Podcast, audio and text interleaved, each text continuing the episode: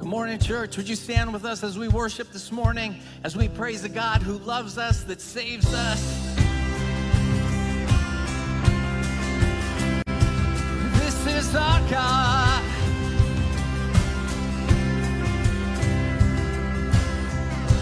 Remember those walls when we caught sin and shame.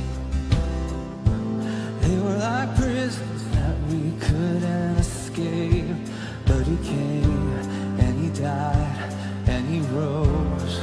Those walls are rubble now.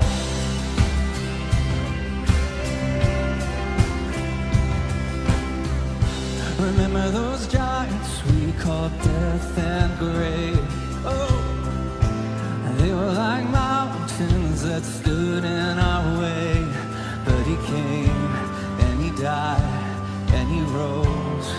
Those giants are dead now. All right, let's declare this church. This is our God. This is who He is. He loves us. This is our God. This is what He does. He saves.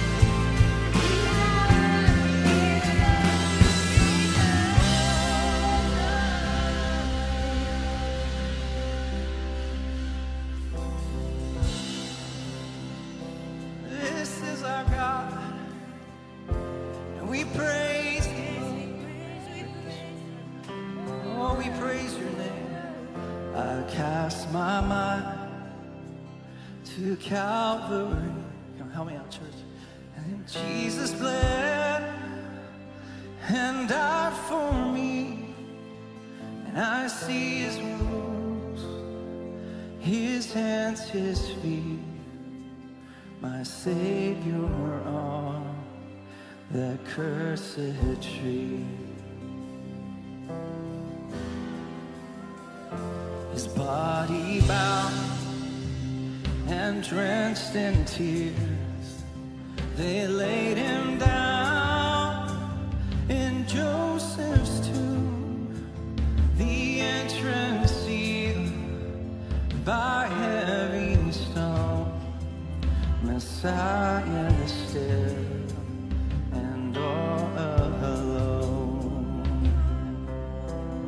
All right, church, let's sing. Oh, praise the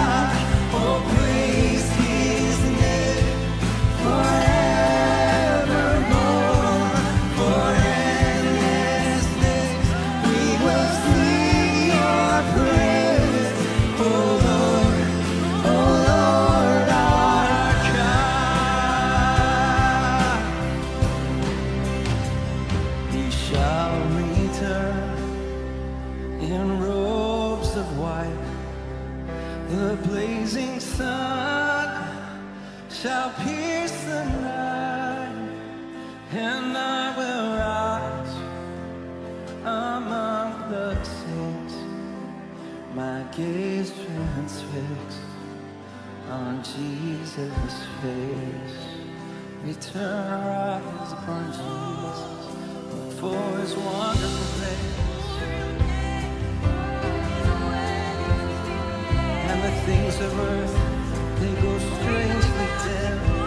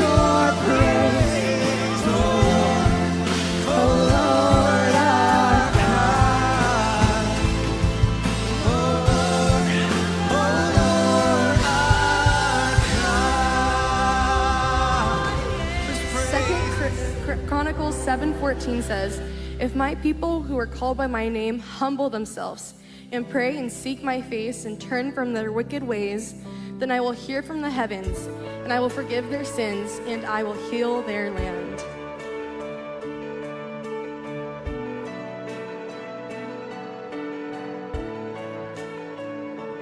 You take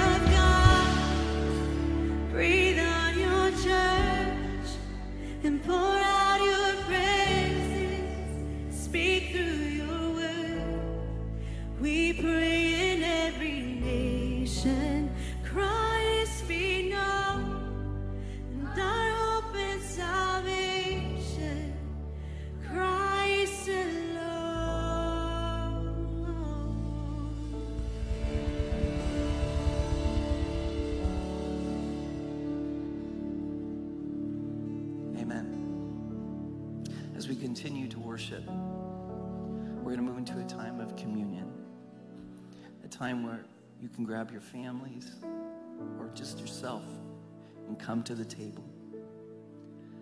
Take that time to be able to remember what He did and even what He promises to do and fulfill. You know, John 1 talks about John the Baptist calling him the Lamb of God. So this morning we get to remember the sacrifice Lamb of God, the blood that was shed that provides salvation for us. And if you're mobility challenged, feel free to raise your hand and we'll have an usher bring it to you. But let's continue just to be in his presence. As we continue to worship, give him worth, give him praise.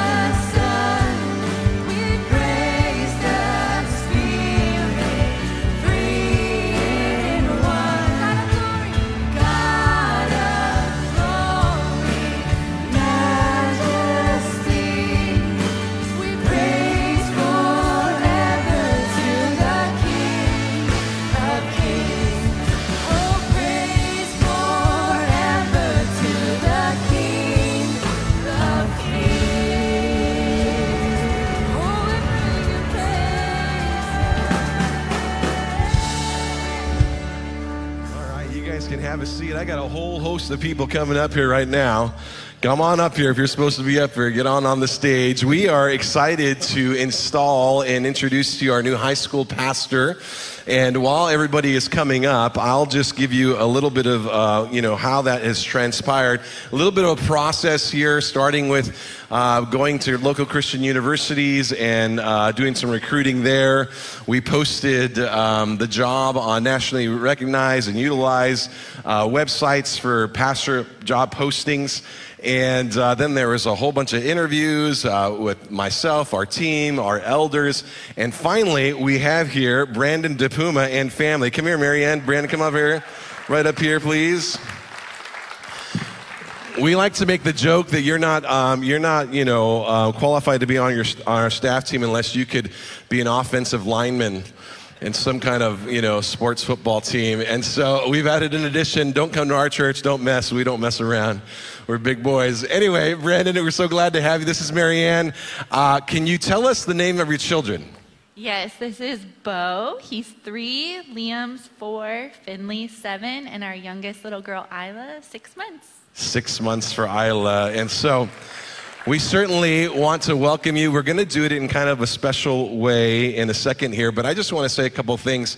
Um, you know, anytime we have a family that's willing to give up um, a lot to be in ministry, it's a special thing. I don't know if you've heard about this, but this is not the path to getting rich. Uh, being in ministry. And so, uh, and we are also seeing, we need to pray for the church in America. We're seeing the pool of people who want to go into ministry dwindle. And I think it has something to do with the fact that Christianity is becoming more and more marginalized. And if you are going to stand for the scriptures, you are going to be marginalized in that process. And there's not a lot of people who want to stand up and take that take that um, leadership. And so we need to pray for the church in America. We need to pray for these guys. We need to be super thankful for the people who want to serve the Lord in this fashion.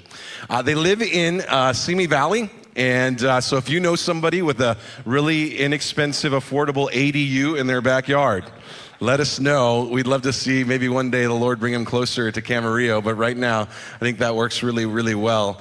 And uh, we are so excited to have them be a part of our team, especially in this season. Uh, believe it or not, we were expecting with the transition in high school ministry, we, we were expecting that maybe see our high school ministry uh, fall numerically, maybe even to half. You kind of expect those things when you have a transition. The opposite has happened. Um, we have had a month of 60 students, 63 students, 80 students, 84 students last week. Uh, it's been incredible to see the amount of students that are coming out, both in high school and in middle school. This last weekend, middle school had 102 students.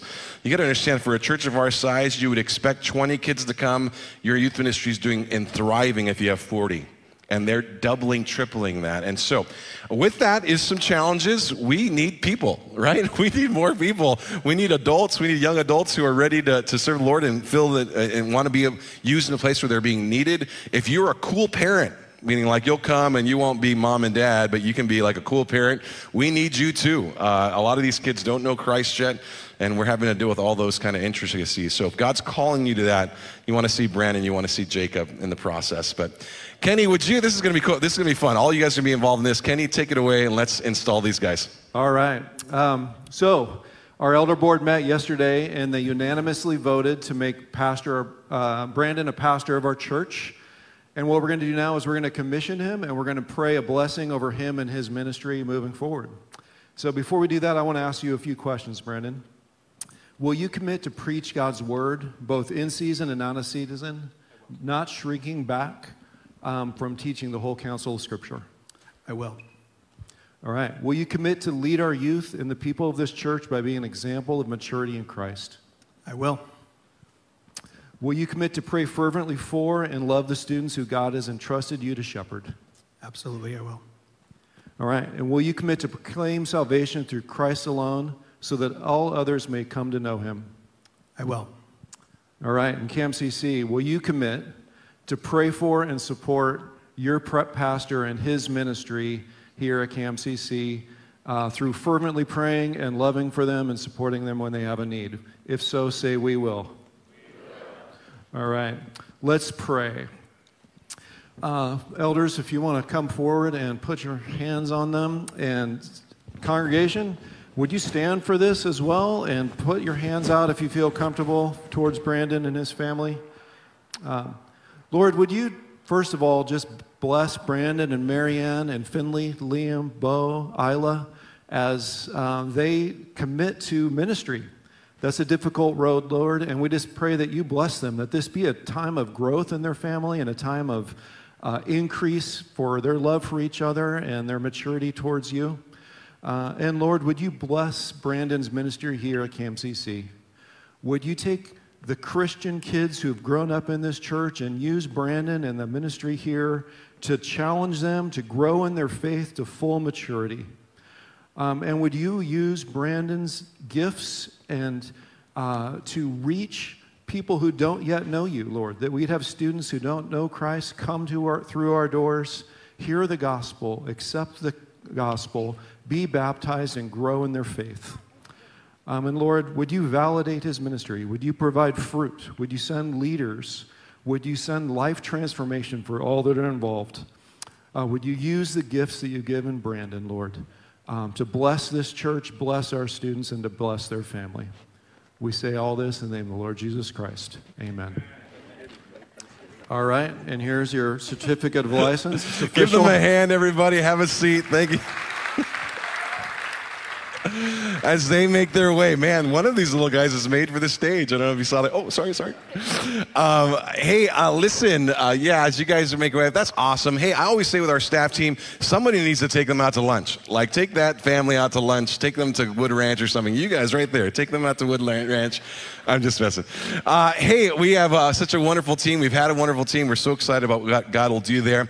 I need to kind of transition our minds for a second here and uh, kind of prepare us for what we're about to see. Uh, if you are new today, it's a wonderful day to be a part of Camarillo Community Church. Uh, the gathering has all kinds of good stuff in it, and uh, we. I'm going to remind you that several years ago we did an initiative called LA Impact. Who remembers that? Raise your hand. LA Impact. Kenny built a sign that said LA Impact on it, and we asked you to buy light bulbs. Do you remember this? And I and I specifically told you, you know, we had different color light bulbs. There's like a white color light bulb was worth this amount of money, and a red color, and the, the blue color light bulbs were worth $500. And I used to say, you know, why buy a light bulb for a dollar and fifty cents at Home Depot when you can buy one for us for $500? Remember that? And we were saying we wanted to buy blue light bulbs so we can screw it into our sign so that we could send off a church and start a church in LA. Okay, and uh, I, I want to remind you that because now we have the full circle story. So today, as part of our um, uh, our our converge uh, church planting emphasis across the United States, so we're part of a church family of like-minded churches of about 1,500 churches across the United States, and this weekend, many of them are highlighting church planting just like we are. And uh, as a part of that, we made a commitment, uh, our Converge family of churches, about five years ago, that we wanted to plant 312 new churches over the next whatever number of years. And this is one of those churches. And now I wanted you to hear the story of what happened since we were able to kind of seed some money to them and see them go in LA. It's going to be an unbelievable story. You're going to be want a part of it. And I want you to watch this video so you can remember the full story all the way around. And when that video's over, please welcome Ken Lippold as he comes and shares the Word of God with us. Something new has begun, with churches represented all across America. In faith, we are believing God to do more than we can ask or think. As we look coast to coast at the faithful leaders of the Converge movement, what will God do? How will He move in a new and fresh way? What is the potential for lives to be changed? And for God to be magnified like never before? To reach more people with the gospel, Converge churches have committed to plant 15 new churches in the Northeast, 30 in the Mid Atlantic, 60 in Mid America, 50 in North Central, 7 in Heartland, 25 in the Great Lakes, 15 in Rocky Mountain, 25 in the Northwest, 25 in the Pac West, 35 in the Southwest, and 25 new church plants in the Southeast. That's 312 new churches from coast to coast by 2026. If each of these churches grew to only 200 people, that would be over 60,000 lives impacted. New churches reach new people in new ways. Let's start something new.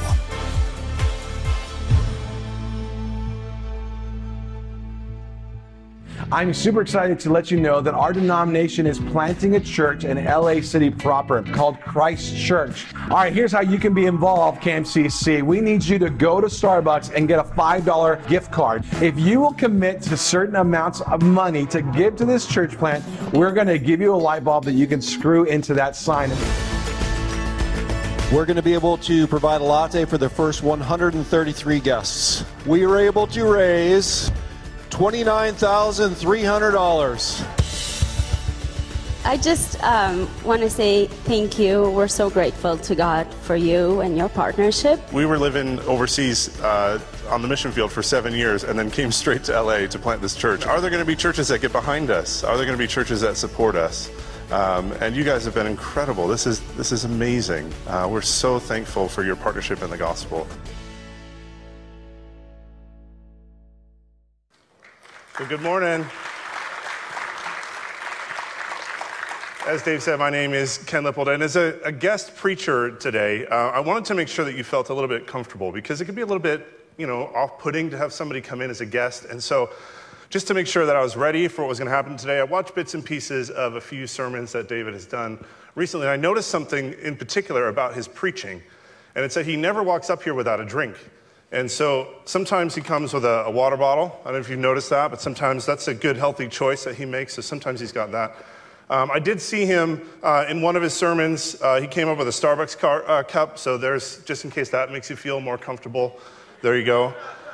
Uh, he did come, I think, a more recent one uh, with a Coke Zero. Again, another, I guess that's a healthy choice. I don't know. Um, but the most recent one I saw that he did, he actually came with a McDonald's cup. But I thought I'd do them one, one better, and I brought a Christian soda with me. I've got.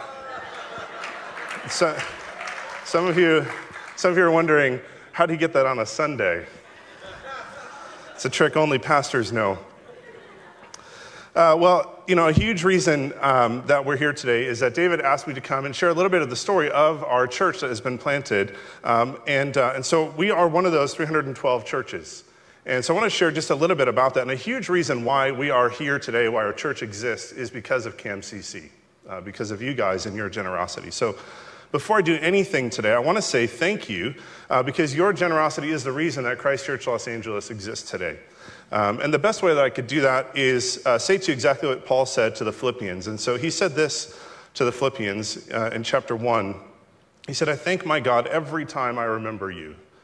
In all my prayers for all of you, I always pray with joy because of your partnership in the gospel from the first day until now.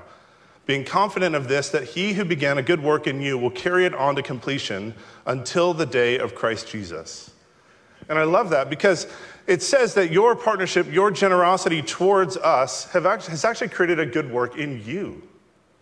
And so before we get into the sermon, let me just give thanks to God for you right now and for the good work that He's actually begun in you through your partnership in the gospel. So let's pray. God, I thank you for Camarillo Community Church. I thank you for their kindness, their support, their generosity. And Lord, we love that that has begun a good work in them, and we pray that you would carry it on to completion. In Jesus' name, amen.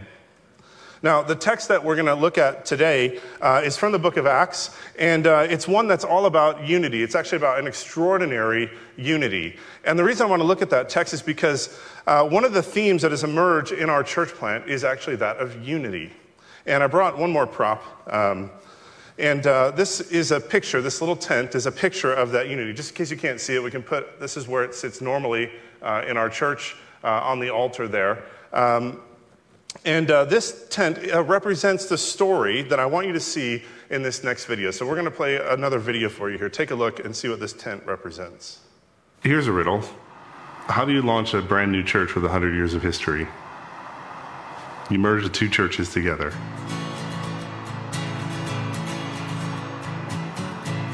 I lived in this area over 25 years now. You know, I never gave this church a time of day. I, I never even consider it a church till I needed spiritual help. And um, back in 2018 is when I make this my home. My grandma brought me to this church when I was about 11, so around 1974. There were a lot of teenagers here. There were a lot of people here at that time. I came to this church uh, back in 97 and uh, our goal was to become 100 members and then break down and plant another church. We were going to support the other church and this church and do that again. But uh, that didn't happen. We couldn't meet our goals and we declined in membership. Our, our pastor was about to leave, so our attendance had gone down and we had a few challenges. And then COVID broke out. Those were tough moments for a man like me, a person like me that, that needs to be in a congregation, that, that needs to have that fellowship. It was very important to all of us to keep together. I committed myself that as much as they want to stay alive, I will stay and support them and keep them up. So I seek for uh, pastors. So we were a church looking for a place to be. We were looking all over the city for any spot we could possibly meet in person because we were really starving for that. And uh, Ken happened to, upon this church that had a very similar name to our church. And they said, hey, during the COVID 19 pandemic, use the parking lot, set up a tent, and go for it. And I went to, to Nelson, who was stewarding this church, and I said, hey, this thing in the parking lot's kind of working for us. Can we sign a contract for a year? And he said, well, hold off on that because I've been talking to the members and they actually would really like it when you guys are ready with the COVID restrictions to, to move indoors. One of the members in our meeting suggested that while we're renting to this group in a tent, why don't we allow them to use the building instead? And that way we can benefit of the Word of God and everything all together. And then a few more conversations actually led to us saying, what if it was more than just us renting space? Like, what if we came together as two churches? What if we became one church? After lots of prayer and discussions and working together, in December uh, 2021, we launched Christ Church Los Angeles. Now that we merged together, we're seeing uh, the fruits of all the labor. We're just confident that God is doing something really wonderful before our eyes. We're part of something greater than we could ever imagine and the beginning of another hundred years. We're all in it together, and that's what makes it exciting. Look at the extraordinary things that God can do when you have two churches coming together. One that is brand new with a, a, vision to reach the neighborhood, with a vision to, to spread the gospel, and one that says we don't want the legacy of the gospel in this neighborhood to disappear. And what happens is you have a church launched on its first day with 100 years of history.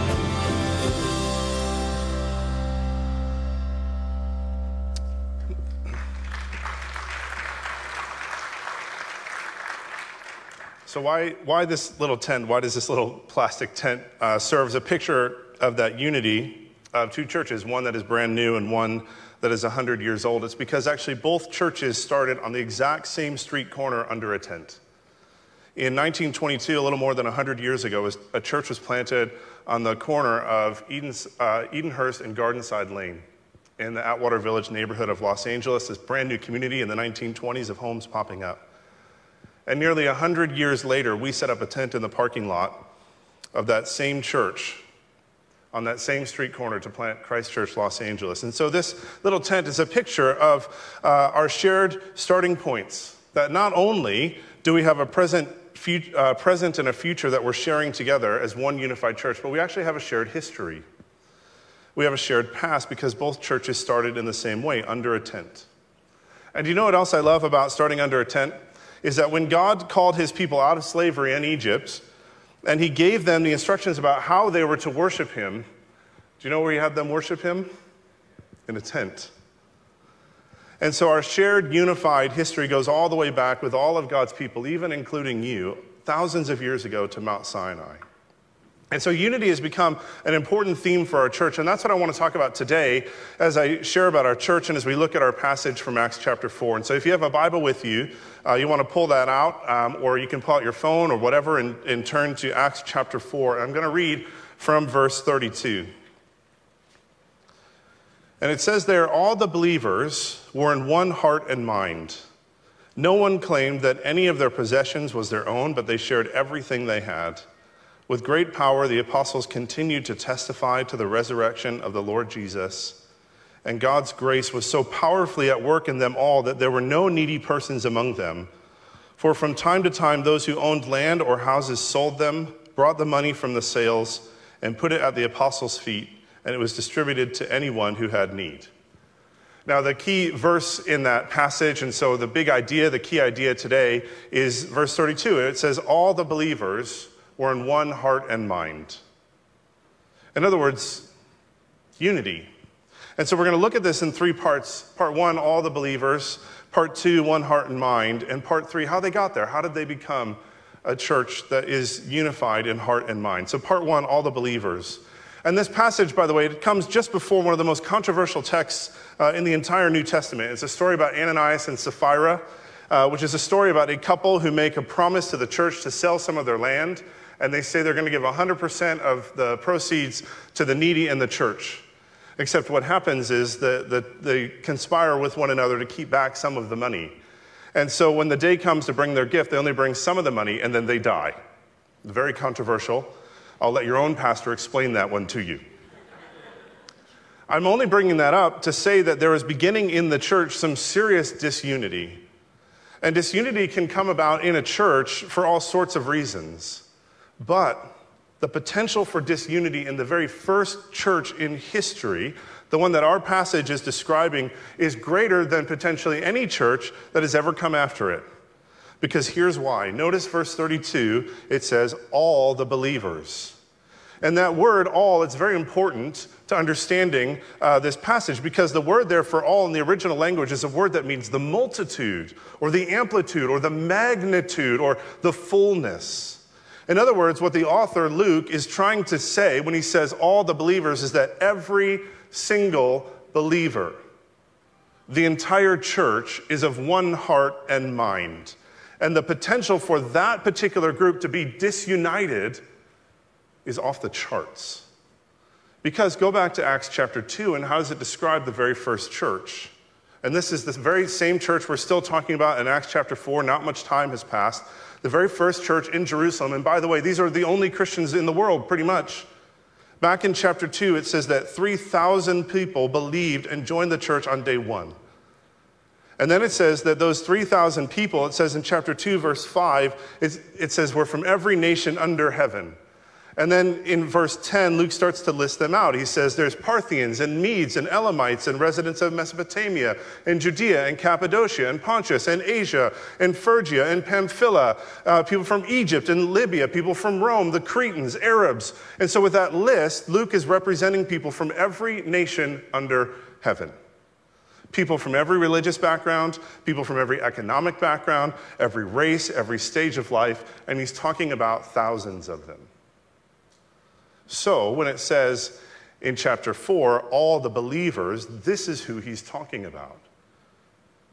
Now, just think how hard it is for five people from the same family, the same race, the same language, the same socioeconomic status.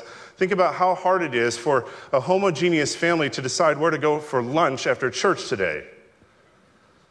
And how hard it must have been for there to be unity, not just in one family, not just in one small group, not just in, in one small church of homogeneous people, but one mega church of people from every nation, language, religious background, socioeconomic status, age, race, stage of life. And so when we talk about unity in Acts chapter 4, we're talking about a unity of people who have no business being unified with one another, let alone even knowing each other. Now, our church down in LA, it's a fairly diverse church. We have people not from every nation under heaven, that would be great, but we do have from several.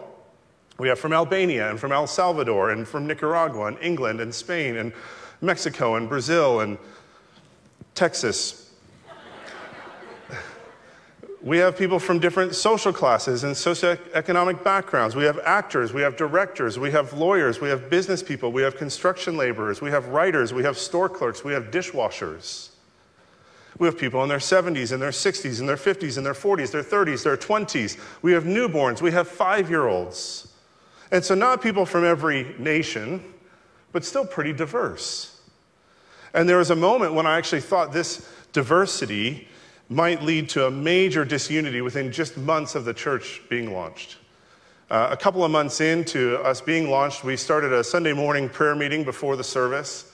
And, uh, you know, the first couple of weeks, you just had the usual suspects, you know, the people who you would, you would expect who would come to a prayer meeting.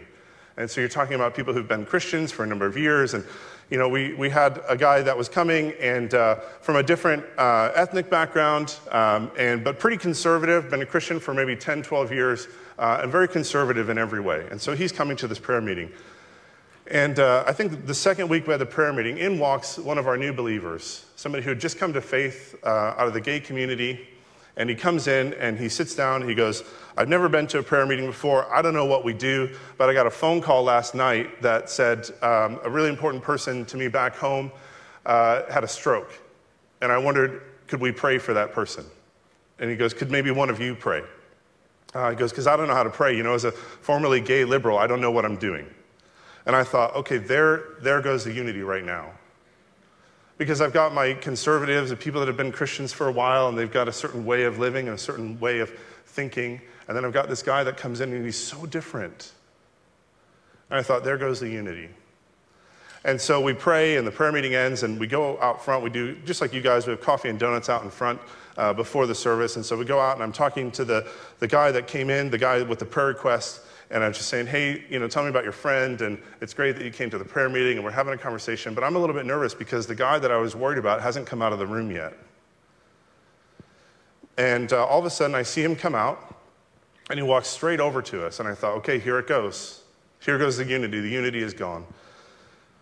And this man walks up, uh, kind of slowly, pensively, and he pulls a piece of paper out of his pocket. He ignores me entirely, hands it to the guy that asked for the prayer request. He goes, hey, um, before I left the room, I just wrote down some Bible verses about sickness and about suffering that I thought might be an encouragement to you and your friend.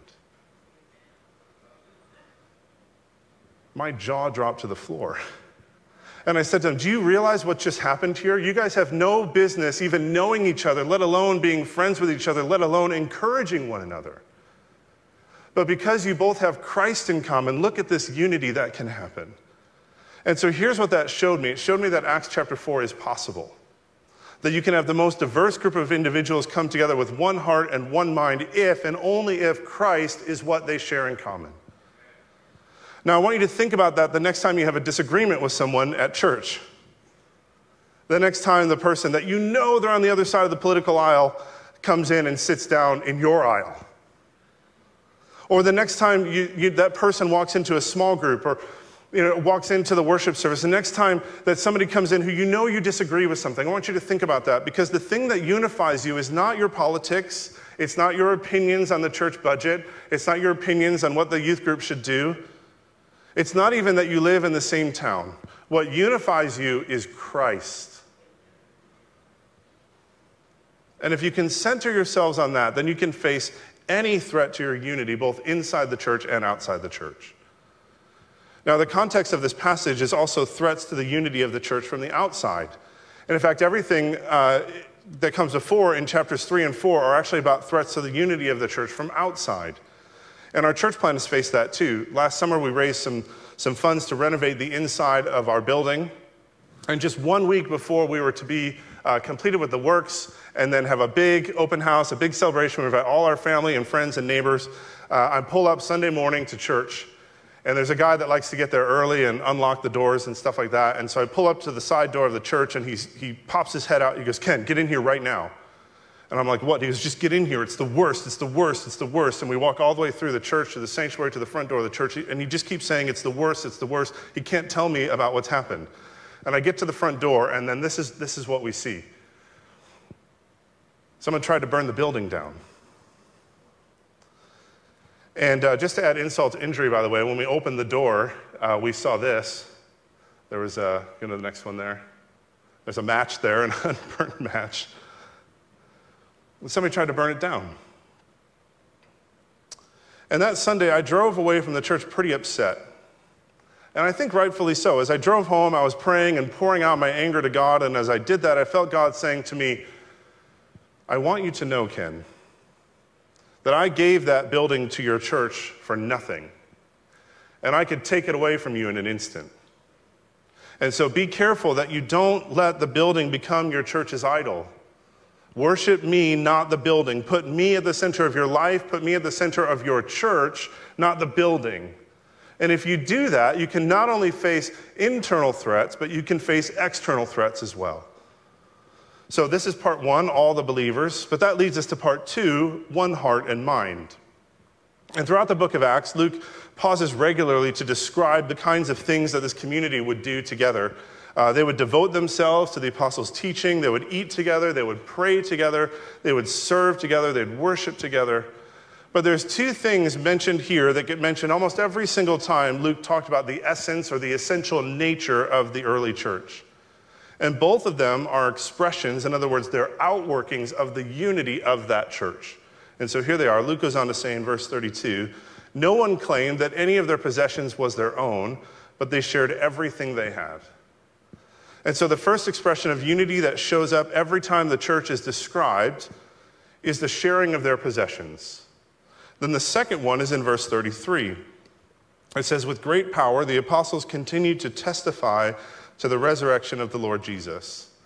And so the second expression of their unity is also a sharing, but this one is a, a verbal sharing, a sharing of the gospel of Jesus Christ to those outside the church. And so, what we're seeing here is a radical countercultural generosity both inside and outside the church. Inside, they generously share their possessions. Outside, they generously share the gospel. And let me just share two ways that we've seen this lived out in our church. And the first one is actually about you. Uh, I actually think the closest I've maybe seen to this kind of generosity happen is right here in this room. You saw it in that video. When your church gave to our church. And in the lead up to that uh, time, David put out a video to all of you, and he actually said something that caused my wife and I to, to cry instantly when he said it. And what he said in a video to all of you is that normally when you do a gift like this, the church asks you to give above and beyond your regular giving. But what he said was, uh, this, this time though, if you can't do that, we'd rather you give whatever you'd give to CAMCC this month to Christ Church Los Angeles. And we'll just trust that God's going to keep the lights on. And then look at what you did. Now, suffice it to say for the moment, the mark, the clear picture of a Christian, is one who is unified with his or her church so much so that he or she is generous with their church, generous to the needs of, of others. Now, the second thing here is a generosity in sharing the gospel message, and that's in verse 33. It says, With great power, the apostles continued to testify to the resurrection of the Lord Jesus. And one of the things that we're working to figure out in our church, in our part of the city, is how do we live out verse 33? Living out the idea of continually testifying to Christ, not just one off, not every now and again doing something evangelistic, but continual, continuously testifying. And so uh, we tried something back in March. We launched a, a moms and toddlers play group that meets twice a month. Uh, the idea is to invite moms or dads and nannies to come for a couple hours with toddlers and babies uh, to play, and for the adults to have some coffee and good snacks, and just trying to create a sense of unity within the neighborhood. Uh, hopefully, that earns us then the right to share the gospel with those families. And uh, last month, which is only the third month that since we started, and so if you count it up, it's the fifth and sixth times that we've done it. So we've only done it just a few times. We had our highest attended group yet. That's 14 moms that came, uh, plus a bunch of children. And the vast majority, like nine or 10 of those 14, have no connection whatsoever to our church. And so we're beginning to learn our evangelistic voice in our community in order that we can live out verse 33, continually testifying to the gospel of Jesus Christ. Well, that's part two. In part three, Luke actually shows us how they got there, how they got to be of one heart and mind. Uh, and so look again, verse 33. Do you see what it says sandwiched right there at the end of the verse, right between the part about evangelism and the part about sharing all their possessions? Do you, see what it says? It says, And God's grace was so powerfully at work in them all. And so this is, this is how they got there. This is the one reason for their unity that is expressed in generosity, that the grace of God is powerfully at work in them all, the whole, the magnitude, the multitude, the fullness. And what is the grace of God? Well, one of the ways the earliest Christians talked about that is a doctrine called our union with Christ. In Romans 6 5, it, 6, 5, it talks about the Christian being united with Christ in his death and united with him in his resurrection from the dead. In Philippians chapter 2, it says not only that the Christian is united with Christ, but that union with Christ leads to a profound union with other Christians. And so here's what this is showing us it's showing us that when a person becomes a Christian, they are spiritually united with Christ. There is a union between Jesus and a Christian that is so essential, it begins to transform the new Christian. And think about it like this when a couple gets married, what does the pastor say at the end of the wedding service? After they said their vows and exchanged rings, after they've kissed in front of their grandparents, what does the pastor say? He usually says something like this They are no longer two, but one. Now, what's the pastor saying? These two are now united. They're united in such a way that it begins to transform their lives in an essential way. It changes where they live, it changes where they sleep, it changes what they eat, it changes what they wear, it changes what they do on Christmas and Thanksgiving. It changes what they do on an average Tuesday night. It changes what they think about, what they dream about, what they pray about. It changes how they spend their money, how they save their money. But why does that happen? Well, before they were single, each person's life was their own. But now they're married. Now life is a participation of the husband and the wife. They both participate in the one life now one home, one bank account, one meal, one Christmas, one Thanksgiving, two lives becoming a participation of one life united together. They are no longer two, but one. All that was the groom's now belongs to the bride. All that was the bride's now belongs to the groom. And so when a person becomes a Christian, through God the Holy Spirit, the Christian and Christ are no longer two, but one. The Christian's life now becomes a participation in Christ's life. Christ's life now becomes a participation in the Christian's life. And all that belongs to Christ becomes ours, and all that belongs to us becomes Christ's. And in, the, in that, we exchange all of our brokenness, all of our sin becomes His. Or put that another way, all of the debt of our sin, He pays for. It belongs to Him now. And that is the heart of the Christian gospel. Jesus Christ paying the debt for our sin. And so, this, when he says the grace of God was at work in all of them, this is the grace that Luke is talking about. In other words, as they grow in their union with Christ, the result is then union with one another. So much so that we read in verse 2 no one claimed that any of their possessions was their own, but they shared everything they had. Everything that belonged to this family now belongs to this family. So, what's the application of a passage like this? Well, the application is this seek to be so united with Christ, seek to be so united with Christ that the result is CamCC, you are all united with one another, of one heart and of one mind. Nothing can stop a church like that. Nothing pleases Christ more than when his bride, his church, his body is of one heart and one mind. And the only way to get there is through humility, humbling yourself, choosing to humble yourself, to lay down your interests for the interests of others. And I referenced this passage just a minute ago, but the place in the New Testament that spells this out most clearly is Philippians chapter 2. Look at that with me on the screen. Therefore, if you have any encouragement from being united with Christ, if any comfort from his love, if any common sharing in the Spirit, if any tenderness and compassion, then make my joy complete by being like minded, having the same love, being one in spirit and of one mind, do nothing out of selfish ambition or vain conceit. Rather, in humility, value others above yourselves, not looking to your own interests, but each of you to the interests of the others. Now, do you see the way that the Apostle Paul lays it out there? That if you have any encouragement from being what? United with Christ, if you're experiencing any of his love, any of his comfort, anything shared with you by his spirit, in, in other words, his life participating in your life, if you've experienced any of that, any tenderness or compassion from Christ, then let that shape how you treat one another in your church. Any union with Christ? Well, then it's union with one another. And the way that works itself out is in humility, in valuing others above yourselves, looking to the interests of others over your own. Now, from my perspective, this already is the kind of church that you are. That's what we've experienced from you. And I'm sure it's with some flaws, and I'm sure it's with some disagreements and some disunity.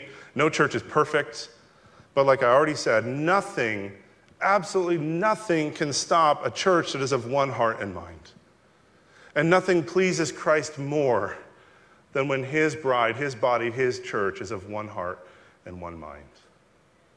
Let me pray for you that you can be that church. Our Father, we, we pray that if anyone in this church has experienced union with Christ, which I know that's true, I just pray and simply ask, Lord, that they would experience union with one another. We ask it all in the name of Jesus. Amen. Amen. Would you give Ken Lippold a hand?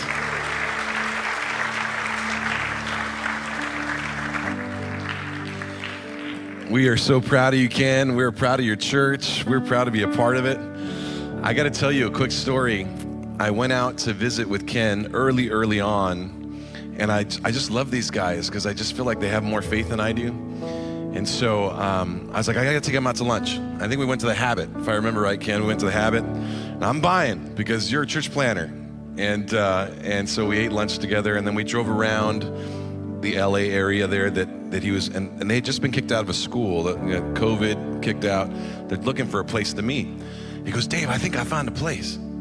So he drove up to this place, and it was like this alleyway. We parked. We go in, and it's like it was like an occultish kind of a place. It was like like new age, or there was like weird paintings on the wall. You could sense eeriness and evil. And I'm like, Ken, God is not calling you to plant a church in this room. you can't do it, man. No way. He's like, yeah, we can, we can, we can redeem it for God's glory. I'm like, no, you need to go somewhere else. And uh, and and did you hear the story? A church that had been there for hundred years. Now this is L.A. proper, guys. That that property that you saw there is probably worth four to six million dollars. And those eight to ten uh, members there said instead of selling this to some developer that'll make a high-rise apartment complex, we want to give it to another church. That's what happened. That's an incredible story. I mean, I can't, you know, and you're not having to worship Jesus in like, you know, in a place for the occult. Anyway, so praise God for that. I, just want to say, guys, when you give, and there'll, there'll probably be a thing on the screen to show you how to give to our church. This is our time where we give back, and there's several ways to do it. You can text to give, you can give online, you can. There's a little box back there you can on your way out give. But when you give to us, I just tell you, this is what we do with it. This is what we do with it. I, I used to be a part of church for years and going, where's this all? Where's all going? And so when I became a leader in church, I'm going to show people what we do with it. That's what we do with it, and we're hoping to do it 25 more times. Uh, we have uh, definitely uh, seen since uh, we've been involved with our denomination in LA, about five churches get planted, and we want to see more. We want to see God do more. Do you know that humanity has a problem? Um, we have a lifespan of about 80 to 100 years. I say 80 to 100 now because I used to say 80. People go, hey, I got still more time. You're right, you do. 80 to 100 years, we have a lifespan, and humanity has this issue. Everybody goes through this. We're batting a thousand on it, okay? And the way that humanity has figured out to thwart this problem is to procreate, to have children that get another 80 to 100 years. Well, what people don't realize is, is churches have a life cycle as well. We have a lifespan. It's about zero to 60 years. And at 60 years, most churches will close their doors. We're trying to get into a second life cycle ourselves So, how do you thwart that problem? You procreate and you start more churches. That's why we do what we do. So, when you uh, give to us, you give us the ability to do that. Now, one last thing if you are a part of the graduating class of uh, Pathways in the last 12 months, I want you to come forward, stand right up here. Don't be shy. Right up here. We're all going to give you a, a, a, a, roar of applause. Everybody who has graduated Pathway in the last year, come on forward. Pathway is our class that we do, it's like a spiritual growth class. It's also our vehicle that if you wanted to become a member of our church, you would go into that class. And as part of your, your, your spiritual growth vehicle, there, there's also an opportunity for you to become a member of our church. So these are people that in the last 12 months or so have said, we want to be devoted to Camarillo Community Church. Uh, we want to be a part of the family. We want to be official, you know, type of thing. And maybe it's time for you to do the same thing. And so when we do our pathway class in the fall, you want to jump in, you want to be stretched spiritually, you go through that, you want to take the next step in your walk with uh, with the Lord and with our church, you would do this as well. So these are our graduates. A roaring applause for our graduates of Pathway. The last 12 months or so. Thank you guys so much for joining the family. Thank you so much. We love it. We love that you take that initiative. We're hoping that you'll jump into a growth group now and become family with other people in our church as well. So give them one more round of applause as a appreciation. Some people, we've had this comment in the last year How do I become a member of this church? Uh, you join the Pathway class, it's a part of it, but it's more of a spiritual growth vehicle as well. So you guys can head back to your seats. Thank you. We are proud of you and we love you guys. And we're hoping that your tribe multiplies in our church. With that being said, we have a couple things we want you to see. So we're going to look at the screens and give you the latest of what's going on here at Camarillo Community Church. Hey, good morning, CamCC. I'm Ed Lane, and I serve in the worship ministry here at church. I am so glad you are here with us today. If today is your first time with us, welcome. We have a gift just for you a $5 Starbucks gift card for that black tea lemonade you love so much. All you do is grab a connection card, fill it out, and take it to the welcome counter out there in the lobby. Or you can scan this with your phone and let the welcome counter know that you filled it out digitally, and they will still hook you up. If it happens to be your second time visiting us here at church, welcome back. Check this out. You get a $10 gift card to In N Out Burger. We will also invite you for an all you can eat dessert with our pastors, elders, and staff. Easy peasy. Just let us know it's your second time out there at the welcome counter and it's yours. Or if you're watching online, go to camcc.net slash next steps. There are a lot of great things coming up at CamCC. Who will you invite to come along with you? June 18 to 23rd, Fryathon High School Summer Camp. Outgoing eighth graders to graduating seniors. Take my word for it, you are going to love this week at Lake Tulloch. Wakeboarding, tubing, giant inflatable water slide, trampoline, the best food you've ever had. Believe me, you are going to truly build lifelong friendships and memories. The absolute best week of your year. Sign up soon before there's no more space.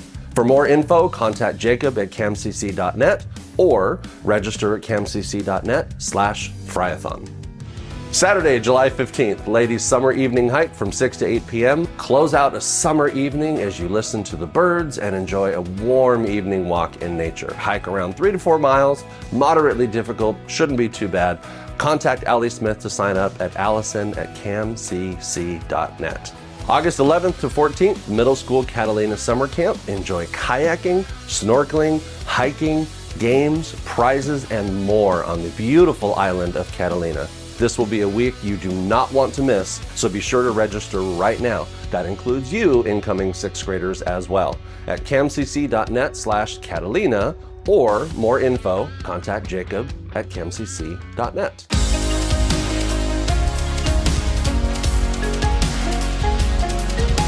To stay in the loop of what is going on at CamCC, follow us on Instagram, like us on Facebook, and subscribe to our YouTube channel. For more info on any of these events, go to camcc.net. I'm Allie Smith, the Women's Ministry Director here at our church. We're also so glad you could be here today. Uh, what I got out of the message was actually just how freeing it is to know that we are all here for the same purpose, the same family, the same church, capital C, do it that way for you guys. Uh, it's just so freeing. So if you are a guest here with us today, please make sure you go to the welcome counter to get those awesome gifts. And remember, that's also where you can sign up for the Pathway class. The next one's going to be coming in fall, so make sure to go ahead and get that done. Invite somebody to come with you next week. And of course, right now, go join us on the patio for a donut and some coffee, and we'll see you all next week. Thank you.